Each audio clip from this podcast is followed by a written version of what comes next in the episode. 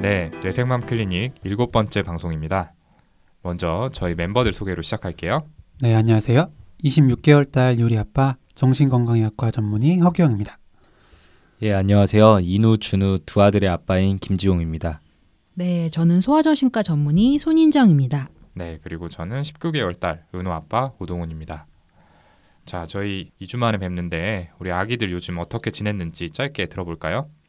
먼저 저희 은호부터 좀 말씀을 드리자면은 아기가 말이 빠르게 늘고 있어요. 음, 그래서 이제는 뭐 끼웠다, 뺐다, 꽂았다 이런 말들을 하거든요. 와, 그래서. 예, 진짜 빠르다. 본인이 뭔가 이렇게 되게 위험하게 콘센트 같은데 충전기를 꽂고 난 다음에 꽂았다 아. 이렇게 얘기를 해요. 와, 저희 애기는 그냥 콘센트 입에 넣는데. 근데 이거 칭찬해주기도 좀 그렇고 아무튼 좀 그런 상황이고요. 뭐 펭귄, 코알라 뭐 이런 좀 상대적으로 유니크한 동물 이름도 말하기 시작을 했습니다. 음, 뭐 이야기하다 보니까 자랑 같아졌는데 뭐 자랑은 아니고 저희 딸이 다른 건 빠른 게 없거든요. 근데 제가 어렸을 때 좀 말이 빠른 편이었다고 하던데 저를 닮은 것 같습니다. 근데 이게 꼭 좋은 것만은 아니라고 생각이 들더라고요. 이제 예전보다 요구하는 게 굉장히 명확해져서 옛날에 그냥 모르는 척하고 막 다른 거 제안하고 이렇게 했었는데 좀 떼쓰는 게 정교해지면서 조금 상대하기가 어려워진 면이 있네요. 아, 그렇죠. 그 유리는 사실 말이 느려서 좀 걱정했었거든요. 인정이한테도 발달 검사 물어봤던 저희 집이랑 좀 다르네요. 그 유리가 이제 뱃속에 있을 때도 좀 작고 이제 태어나기도 이제 만삭이 좀 안 돼서 좀 빨리 나왔어요. 그래서 뭐 기거나 걷는 것도 좀 느리고 말도 느리고 그래서 음, 걱정이 돼서 검사를 받아봐야 하나 이렇게 물어봤었는데 인정이가 괜찮을 거라고 지켜보라고 음. 하더라고요. 저도 그 얘기를 듣고 같이 이제 와이프 안심 지켜주고 기다리고 있었는데 그래도 다행히 요즘은 제법 말을 하더라고요. 아, 예, 떠듬떠듬 이제 한두 마디는 노래를 따라하기도 하고요. 오. 은호처럼 정교하게 때를 쓰는 것도 비슷하네요. 뭐 저는 전에 저희 둘째가 제 사생팬이라고 좀 말한 적이 있었잖아요. 네. 그 며칠 전에 한번 장난으로 아빠를 하루에 몇 번 부르나 와이프하고 세봤는데 낮 시간에 한창 낮에 400번을 훌쩍 넘어가서 세다가 도중에 그만뒀어요.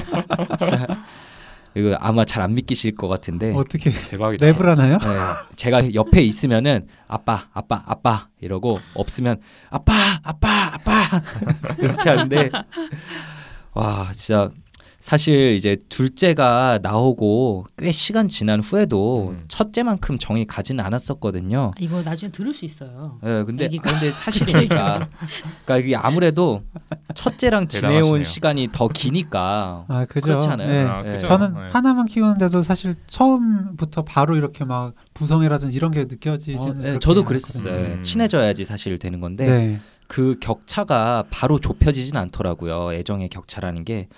그래서 그런가 이게 둘째의 생존 전략이었던 것 같기도 음. 하고요. 잘 때도 제 옆에 붙어 자고 저한테 계속 안겨 있으니까 저도 막 너무 힘들긴 한데 그러면서도 이제 애착이 많이 강해진 음. 것 같아요. 그래서 첫째가 요즘에는 이제 막 이누는 엄마 편, 준우는 아빠 편 막 이렇게 얘기를 하더라고요. 아. 그래서 아 이 둘째 전략이 통했구나 음, 이런 생각이 들어요. 냉혈한 같은 아빠의 사랑을 얻기 위해서 둘째가 좀 생존 전략을 네 아무튼 이렇게 아기들의 근황을 좀 들어봤고요 우리 생후 300여 개월을 지나고 있는 미모의 화려한 싱글녀 손인정 선생님 소식도 안 들어볼 수 없겠죠 어떻게 지내고 계세요? 네, 저도 아기들처럼 무럭무럭 크고 있는데 어, 아, 요즘은 되게 마음 편해요. 최근 3년 동안 이렇게 마음 편한 적 있었나 싶을 정도로. 음, 근데 좀 재밌는 얘기, 일들이 좀 생겼으면 좋겠다 이런 아, 생각이 음, 드는데 네. 요즘 시간 많으셔가지고 요즘 모 아이돌 그룹에 좀 에너지를 많이 투자하고 계신다는 얘기 아 들었어요 편집 편집. 그거도 나갈 텐데. 편집 편집 이것도 같이 내보낼게요 네. 손현 선생님께서 밝히기 원치 않으시는 것 같아서 더 이상 자세한 말씀은 드리지 않도록 하겠습니다. 아무튼 이제 본격적으로 방송 시작해 볼게요. 오늘은 특별히 두 개의 사연을 저희가 준비를 했습니다. 먼저 첫 번째 사연 소개는 저희 허경 선생님께 좀 부탁드릴게요. 네. 안녕하세요. 멀리 호주에 살고 있는 애청자입니다. 저랑 남편 둘 다 일을 해서 아이는 8개월부터 어린이집에 다녀요. 문제는 14개월이 되면서부터 고집이 세졌는지 자꾸 제 한계를 테스트한다는 겁니다. 자기가 원하는 걸 가지지 못하면 무조건 달려가서 벽에 머리를 부딪힙니다. 달려갈 거리가 안 되면 주변 가구 모서리를 급하게 찾는 게 눈에 보여요. 저희는 일부러 반응을 안 하고 있는데요. 그럼 몇 번 하다가 그만두고 저한테 안겨서 울어요. 근데 한 달이 지나도 변함없이 계속 그러네요. 어제는 머리를 심하게 박아서 이마가 빨개졌어요.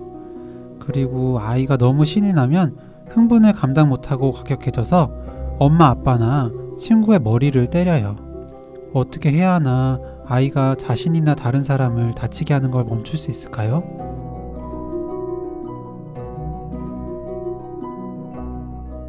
네, 소중한 사연 보내주셔서 감사합니다. 아이가 요구를 들어주지 않았을 때 자꾸만 벽에 머리를 부딪혀서 고민이라는 분의 사연인데요. 자, 듣고 좀 어떤 생각들이 드셨나요?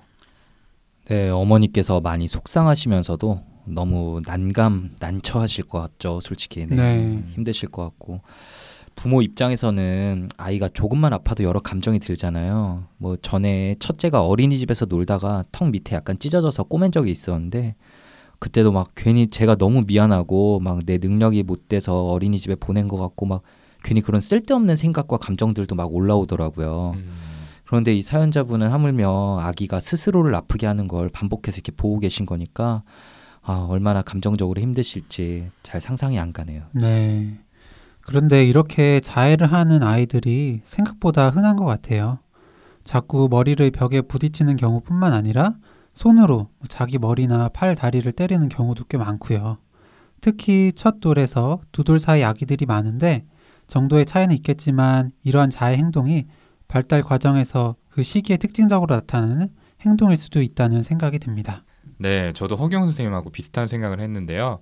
저희 아기도 돌 지나고 나서부터 뭔가 요구를 안 들어주면 소리를 지르면서 막 손바닥으로 자기 다리를 세게 치고 그런 행동들을 보였거든요. 어. 이제 어떨 때는 자국이 남을 정도로 세게 때려가지고 보기에도 안쓰럽고 아이한테 좀 화가 나기도 하고 이랬었는데 뭐 지금은 시간이 지나면서 빈도가 점점 줄어들고 있기는 해요. 그 손희정 선생님이 보기엔 좀 어떠세요? 네, 보통은 지금 선생님들이 얘기한 그런 경과를 거치게 되죠. 두돌 이전의 아이들은 아직 언어가 충분히 발달하지 못해서 화가 나거나 할때 어, 이런 감정들을 말로 표현하기 어려울 수밖에 없잖아요. 네. 그러다 보니까 아기 본인도 정말 답답해지고 그리고 무엇보다 감정 조절 능력 쉽게 말씀을 드리면 어, 감정의 그릇이 크지 않기 때문에 그릇을 넘쳐버린 부정적인 감정이 행동으로 곧바로 표출되어 버리는 거죠.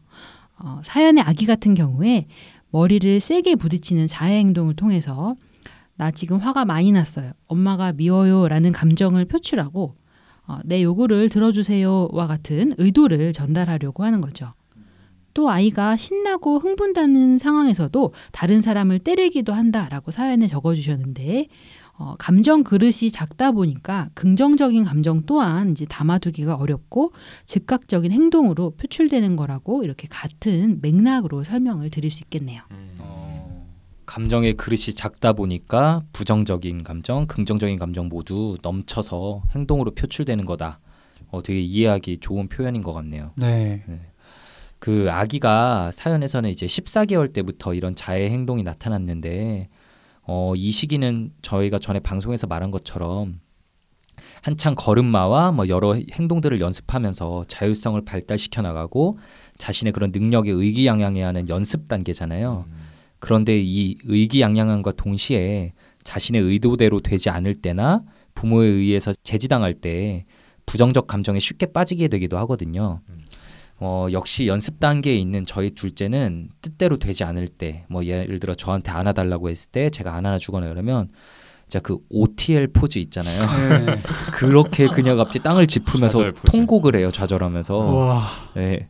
그래서 이 사연의 아기의 경우는 좀 위험한 방법을 하고 있지만 어쨌든 발달 단계에서 자연스럽게 나타날 수 있는 행동이라고도 볼 수 있는 거겠네요. 네, 그렇게도 볼 수 있을 것 같고요.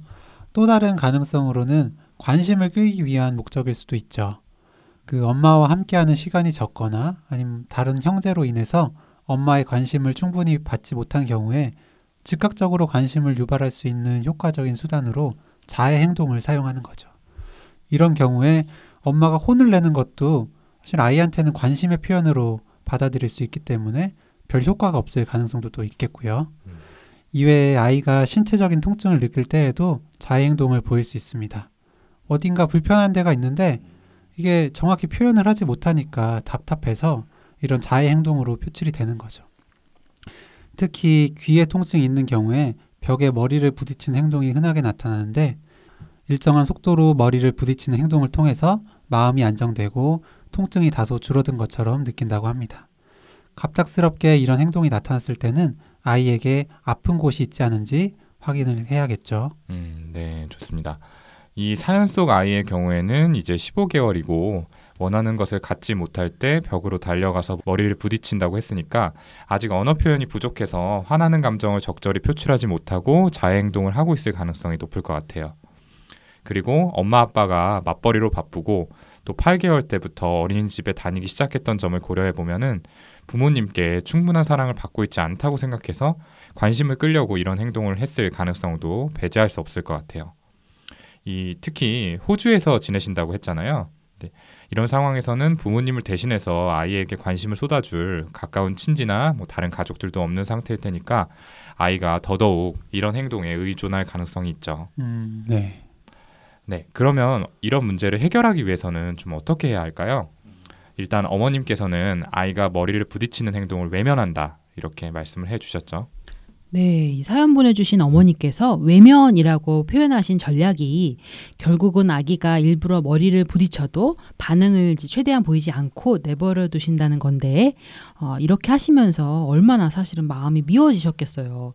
근데 그렇게 하셔도 결국 효과가 없고 아이가 머리를 부딪히는 횟수가 줄어들지를 않으니까 이렇게 멀리서 저희에게 사연을 보내주신 거겠죠? 네. 네. 어, 양육에는 무시하기 전략이 필요한 순간들이 분명 있지만 지금의 무시하기 전략에는 분명히 또 변화가 필요한 것 같아요. 네. 음, 근데 아까 앞에서 얘기했던 것처럼 그 아이의 자해 행동을 멈추게 하기 위해서 어, 막는 것 그렇게 하는 것 역시 어떻게 보면 아이는 관심으로 받아들일 수도 있잖아요. 그리고 또 아이가 감정적으로 흥분된 상태라면은 그 의미를 이해하기도 어렵기 때문에 그때 뭐 어떤 걸 하는 건 별 효과가 없다 이런 의견도 있죠. 그래서 그냥 무시하라 이런 의견도 사실 있는데 여기에 대해서는 좀 음, 어떻게 네. 생각하세요? 맞아요. 우리가 이제 많이 배웠듯이 무시하기 전략이라는 게 굉장히 이제 양육에서 중요한 전략들 중에 하나인 건 분명하겠고요. 특히 우리가 배운 것처럼 심리학적으로 부정적인 행동을 소거하기 위해서 쓰이는 전략이죠. 근데 두 돌이 안 된 아기들은 감정 그릇이 워낙에 많이 작기 때문에 그 그릇이 점차 커지기를 마냥 기다릴 수는 또 없거든요. 음, 네. 요구를 들어주지 않고 무시함으로써 이렇게 제풀에 지쳐서 자해 행동이 줄어들기를 바라보기만 해서는 안 될 것 같고요. 두 돌 무렵까지는 적극적으로 달래고 자해 행동이나 어, 또는 공격적인 행동을 못하게 막아주셔야 될 것 같아요. 음. 아이 스스로 화가 나는 감정을 추스를 능력이 많이 부족하다 보니까 머리를 부딪힌다고 그 감정이 해소되는 게 아니라 오히려 또 치솟을 수도 있고 음, 네, 그렇기 때문에 머리를 부딪히면 뒤에서 이렇게 꽉 안아서 못하게 하고 신체적으로 이렇게 저희가 안정을 찾아줄 수 있게 해주고 또 이어서 감정을 추스를 수 있게 다독여 주시는 것이 필요할 것 같아요. 어느 정도 아이가 감정적인 안정을 되찾아가는 게 보이면 벽에 머리를 부딪히면 안 된다는 메시지를 아이가 이해할 수 있는 언어와 제스처로 알려주셔야 되는데요. 뭐 예를 들면 아, 땡땡이 화났구나. 근데 이렇게 아야 하면 안 돼. 라고 손으로 이렇게 X자를 그려 보이시면서 이해하기 쉬우면서도 아이에게는 어느 정도 단호하게 말씀해 주시는 거죠. 근데 또 이때 무섭게 혼내시는 거는 감정의 그릇을 다시 한번 넘치게 할 뿐 아이가 잘 이해할 수 없다는 걸 꼭 기억해 주셨으면 좋겠습니다. 아 좋네요. 네. 아, 저는 솔직히 이 사연 메일을 받았을 때 아이의 행동을 무시하고 계시다는 부분을 보고 어, 내 생각엔 이미 잘하고 계신 것 같은데 적절하게 하고 계신 것 같은데 어떻게 해야 되는 거지? 라고 좀 궁금했었거든요. 그런데 지금 인정이가 말했듯이 이제 두 돌까지의 아이는 그 이런 이상 행동을 무시하면서 없어지기를 기다리지 말고 적극적으로 달래주어야 된다는 거네요. 또 무섭게 혼내는 건 안 되고. 아, 오늘도 이제 저에게 또 도움이 되는 내용을 얻어가는 것 같습니다. 네, 저도요. 어, 그리고 이제 아이가 행동을 멈추고 다가와서 안기기도 한다고 이 사연에도 있었는데요. 이때 정말 충분히 다독여주면서 아이 감정을 공감하신다는 거를 아이가 이해할 수 있는 언어로 표현해 주시는 게 중요할 것 같아요. 음, 또 진정이 된 후엔 아이가 이제 요구했던 그 요구를 들어줄 수 없었던 이유를 설명해 주셔야 하는데 이때도 어떤 좀 드라이한 설명이 아니라 어, 공감적인 표현이 먼저 좀 선행되어야 될 것 같고요. 예를 들어서 아이가 원하는 장난감을 갖지 못해서 화를 낸다고 하면 땡땡이 화났니? 근데 뭐 이런 걸 가지고 그래. 괜찮아 괜찮아. 집에 가서 딴 거 줄게. 이런 식의 표현은 좋지 않을 것 같고요. 아, 우리 땡땡이가 이거 가지고 놀고 싶었는데 친구가 먼저 가져가서 화가 났구나. 어, 그래. 이해할 수 있어. 어, 맞아. 그럴 수 있어. 라는 식으로 상황에 대해서 구체적으로 언급해 주시는 게 좋고, 또 무마시키려는 표현보다는 아이가 화가 났다는 거를 엄마가 충분히, 또 아빠가 충분히 이해한다는 거를 표현해 주는 게 좋을 것 같아요. 음. 또, 네, 이런 과정을 통해서 아이가 언어를 통한 의사소통에 좀 이제 익숙해지는 과정이 시간의 힘으로 필요한 것 같습니다. 어, 집에 가서 딴 거 줄게 제가 되게 애용하는 네. 멘트인데 많이 깨달음이 있으셨죠, 어, 지금? 뜨끔했어요. 어, 깜짝 놀랐네. 네, 뭔가 약간 너무 저격하신 것 같긴 한데. 어떻게 알았지? 얼굴이 빨개지셨어요. 네, 그 자의 행동을 막기 위해서 요구를 들어주는 건 피해야 하지만 평소에는 아이의 요구가 위험하거나 주변 사람에게 해가 되지 않는 한은 가능한 수용하는 게 좋다는 거죠. 또 아이의 요구를 자주 거부하거나 제지하면 아이의 자율성 발달에 방해가 되고 마음에 상처를 남기게 될 수도 있어요. 아이와 함께 지내는 시간이 상대적으로 짧은 만큼 요구에 민감하게 반응해 주는 모습을 충분히 보여줌으로써 아이가 부모님으로부터 사랑받는다는 느낌을 받을 수 있도록 하는 게 필요하겠죠. 네. 평소에 아이에게 이제 언어적이나 또 비언어적으로 애정 표현을 많이 해주시는 것도 좋을 것 같아요. 그리고 아마도 이미 조치를 하셨겠지만 환경적인 부분도 신경을 쓰셔야 합니다. 그렇죠. 예, 집안 가구의 모서리 같은 곳은 고무 패킹을 붙여두시고 아이가 흥분하기 시작하면 뾰족한 물건이 가까이 없는지 확인하고 또 치워주셔야 되겠죠. 음, 네, 그렇죠, 그렇죠. 근데 앞에서 저희 아이도 예전에 화가 나면은 자기 다리를 때렸다 이런 말씀을 드렸잖아요. 근데 저는 그럴 때 좀 다른 방식으로 표현하도록 유도를 했었거든요. 이를테면은 아 이렇게 뭐 은호 다리 때리지 말고 이렇게 바닥을 쳐 뭐 이런 식으로 음, 예 손으로 바닥을 두드려라 이렇게 좀 차라리 좀 돌려서 표현하도록 시도를 했었는데 이제 제 생각에는 아직 언어가 완전하지 않은 상태에서 보다 좀 적응적인 표현 방법을 찾아주려고 했었던 건데요. 이 아이에게도 좀 제시해 줄 만한 그런 비슷한 방법이 있을까요? 네, 아이가 공격적인 행동을 할 때 아, 그냥 그때 좀 당황하기가 쉬운데 아, 그러지 말고 이제 다른 행동으로 좀 대체시켜서 이 감정을 좀 표현할 수 있게 해줄 수 있는 방법이 있기는 해요. 어, 그래서 예를 들면 어, 장난감을 아이가 막 집어 던지면서 어, 화를 내고 있을 때 어, 장난감을 집어 던지면 안 되지만 대신 이 펀치백을 세게 때릴 수 있어라고 대체시켜주는 음. 방법인 거죠. 예, 무조건 참아 이게 아니라 예, 음, 근데 어, 이렇게 대체시켜주는 방법을 제시하고 그걸 듣고 아이가 좀 협조해서 좀 따르고 어, 음. 이렇게 하려면 아이가 좀 커야 되고요. 음. 어, 그래서 두 돌 미만 아이들에게 많이 무리죠. 네. 많이 무리다. 아니, 약간 제가 저격당한 느낌. 아 그래도 바닥을 치는 건 이해를 했으니까 아마 음. 따라온 것 같아요. 어, 음, 이제 그 애기 수준에 맞게 저격 아닙니다. 네. 예, 많이 무리였는데 제가 좀 서두른 감이 있네요. 아이에게 미안한 마음도 들고. 아무튼 뭐 사실 저도 그랬지만 이 마지막으로 말씀을 드리자면 지금 보이는 자해 행동은 정상 발달 과정에서 얼마든지 나타날 수 있는 것이니만큼 좀 너무 조급해 하시지 말라 이런 말씀을 좀 드리고 싶어요. 이제 오늘 선생님들께서 드린 이런 조언들을 적용하면서 지켜보시면은 분명히 조만간 좋아질 거라고 생각이 듭니다.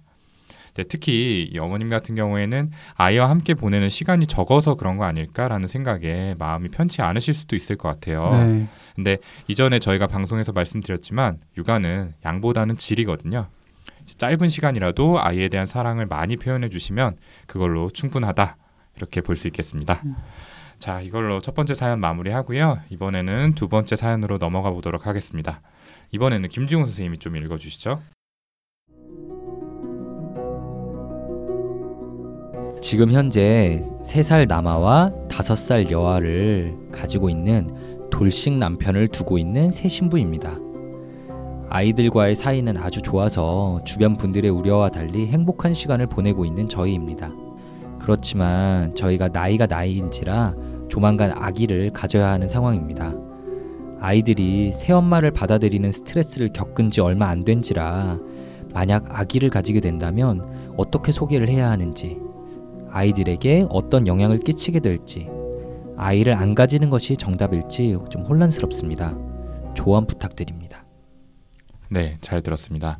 이 재혼 가정에서 아이를 새로 갖는 문제로 사연을 주셨는데요.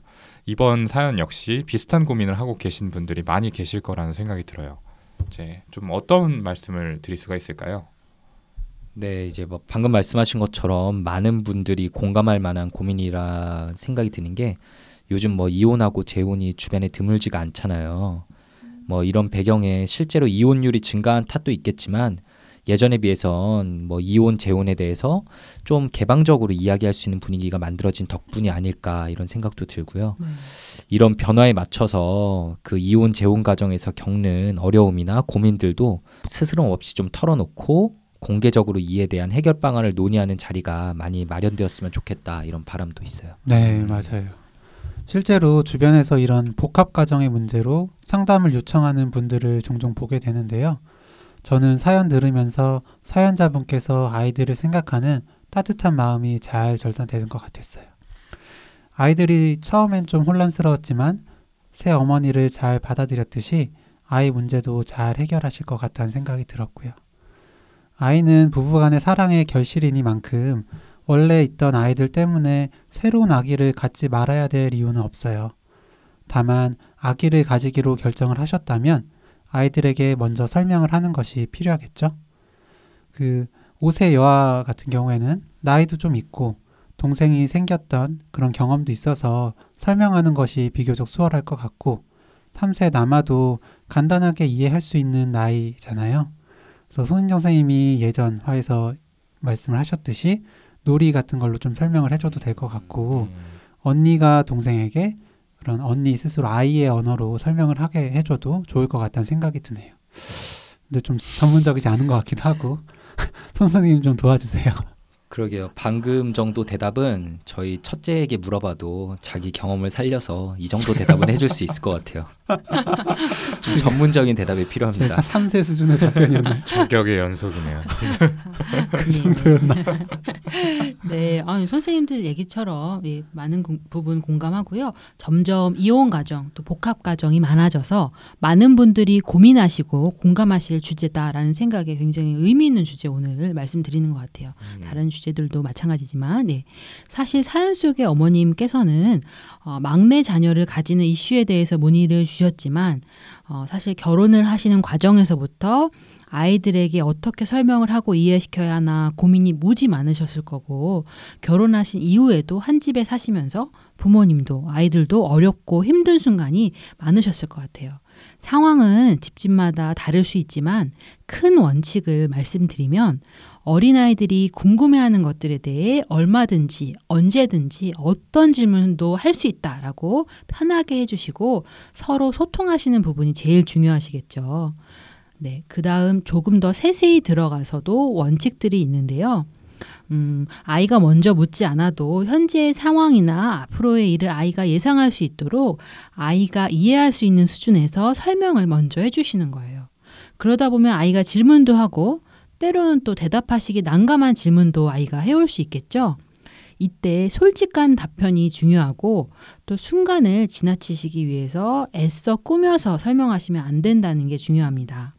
나중에 사실과 다르다는 걸 우리 아이가 알게 되면 신뢰관계에 큰 해가 될 수 있겠죠. 음, 근데 영 대답하기 어려운 질문을 한다면 무리해서 대충 답변하시거나 사실과 다르게 하실 게 아니라 어, 조금 나중에 알려주겠다고 답변을 안 하시는 편이 나을 수 있어요. 네. 음, 아이들에게 새로운 막내 동생이 생기는 것도 미리 그 부분에 대해서 알려주시고 아이들에게 어, 궁금한 게 있냐라고 먼저 물어봐 주시면 좋을 것 같다는 생각이 들었습니다. 음, 네.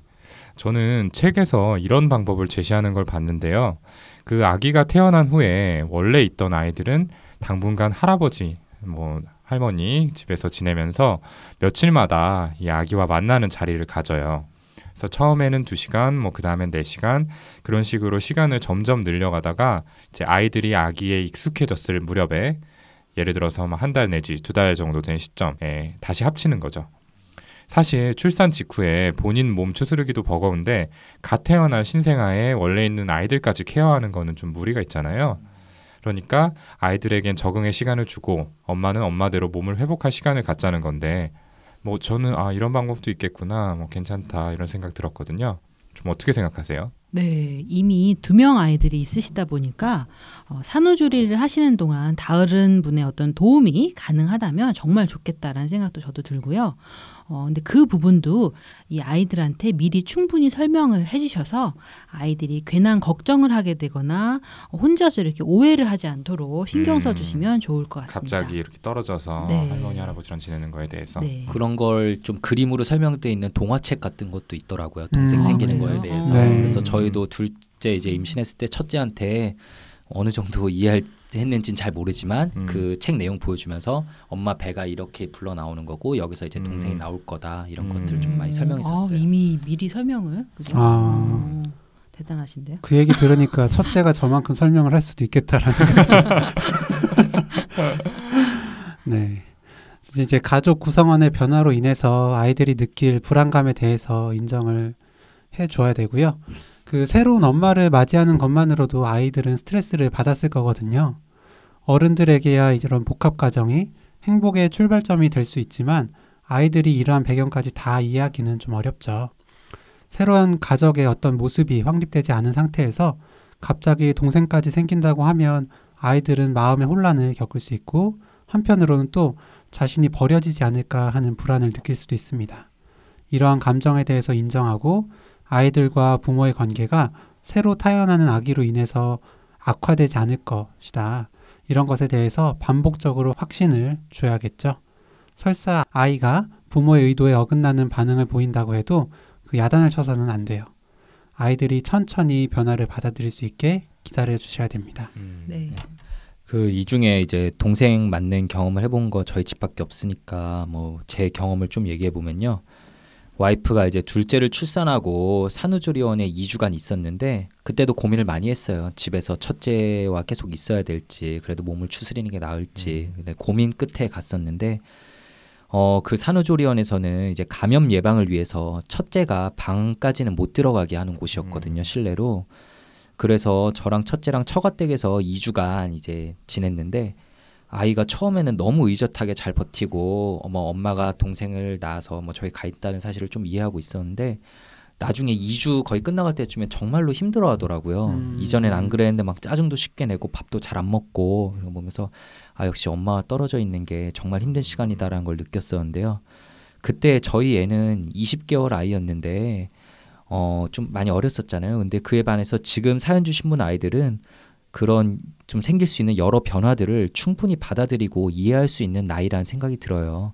지금 이미 아이들이 새 어머니를 잘 받아들였잖아요. 그리고 행복한 가정을 꾸린 상태니까 새로운 동생도 잘 받아들일 거란 생각이 들고 음. 너무 미리 걱정하지 않으셔도 될 것 같아요. 네. 맞아요. 조금 이제 걱정이 많으신 상태신 것 같은데 이제 저는 사연을 들으면서 이제 이 사연자분께서 아기가 태어나고 난 후에 이제 남편분의 두 아이들이 어떤 식으로든 행동의 변화를 보이게 된다면 좀 자책을 하게 될 수도 있을 것 같다 이런 생각이 들었거든요. 네.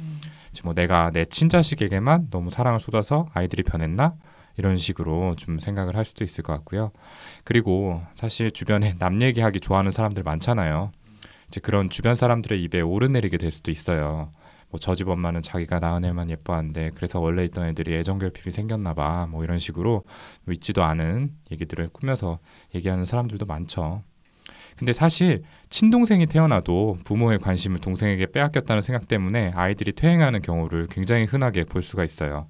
뭐 여섯 살짜리가 젖병으로 우유를 먹겠다 이렇게 때를 쓰기도 하고, 아무튼 이런 것들은 뭐 정말 흔한 일이거든요. 그래서 제가 드리고 싶은 말씀은 이러한 아이들의 변화에 좀 초연하게 대처를 하시라는 거죠. 이제 아기를 갖게 되고 나중에 출산을 하게 되더라도 아이들의 행동 변화에 너무 불안해하거나 불편해하지 말아라라는 말씀을 드리고 싶어요. 불필요하게 스스로를 탓할 필요도 없고 다른 사람 말을 휘둘려서 기분을 나빠할 필요도 없어요. 그냥 이제 원래 있던 아이들에게 이전과 똑같이 소외감을 느끼지 않게 동일한 애정을 쏟아주시면 됩니다. 그 점에서 뭐 스스로에게 당당할 수 있다면 그걸로 충분하다는 생각이 드네요. 네. 그리고 아이들이 혹시 상처받을까? 헤어진 부모에 대해서는 어떻게 설명을 해주어야 하나? 또 어려서는 괜찮더라도 나중에 사춘기 되어서 복합 가정에 대해서 아이들이 고민하고 혼자서만 소가리를 하지는 않을까? 이런 여러 걱정들을 하실 수밖에 없으실 것 같아요. 실제로 제가 이제 배웠었던 분들도 이제 그런 말씀을 부모님께서 많이 해주셨었는데요. 네. 근데 그렇지만 아까 말씀드린 대원칙들은 지키면서 또 사랑해 주시고 애정을 쏟으시고 이렇게 키워 주신다면 아이들이 정말 훌륭하게 자랄 수 있다라는 걸 말씀드리고 싶고요. 어, 저희 방송으로는 다 다루기가 힘들기에 어, 소아정신과에서 정기적인 어떤 컨설트와 어, 지금 상태에 대한 체크를 받으시는 것도 권해드립니다. 음, 어, 오늘 사연하고 동일한 경우는 아니지만 약간 비슷한 게 생각나는 게 그 어린 아기를 입양해서 키우시는 경우들도 있잖아요. 그럴 경우 이제 아기에게 그 사실을 숨겨야 되나 내가 너희 그 친부모가 아니다라는 걸 음, 그리고 밝혀야 하나 등에 대해서 여러 이견들도 사실 있었는데 최근에는 아이가 아주 어릴 때부터 솔직하게 그 사실을 자주 말해줌으로써 아이가 오히려 그 사실에 대해서 전혀 이상하고 어색하게 받아들이지 않도록 하는 걸 추천한다고 하더라고요. 그 오늘 인정이가 조언 드린 것 중에 솔직함이 중요하다는 부분이 저는 제일 기억에 남는데 그 사연 주신 분하고 남편분께서 솔직하고 당당하게 아이들에게 사실을 계속 알리고 셋 모두를 동일하게 사랑한다는 말을 계속 해주시면은 아이들 모두 행복하게 자라날 수 있을 거라고 생각을 합니다. 네, 좋습니다. 이렇게 두 번째 사연에 대한 이야기도 좀 마무리해 보도록 하겠습니다. 오늘 많은 분들께서 궁금해하실 수 있는 주제에 대해서 얘기할 수 있게 소중한 사연 보내주신 두 분께 다시 한번 감사드리고요. 저희는 앞으로도 많은 부모님들과 육아에 대한 고민을 함께 나누고 싶습니다. 사연 보내주실 메일 주소 소개드릴게요. brainformam gmail.com입니다. b r a i n 숫자 4 m o m gmail.com이고요. 그러면 일곱 번째 방송 여기서 마무리 짓고 저희는 뇌생맘 클리닉 다음 시간에 더욱 유익하고 의미 있는 이야기와 함께 다시 찾아뵙도록 하겠습니다. 감사합니다. 감사합니다. 감사합니다.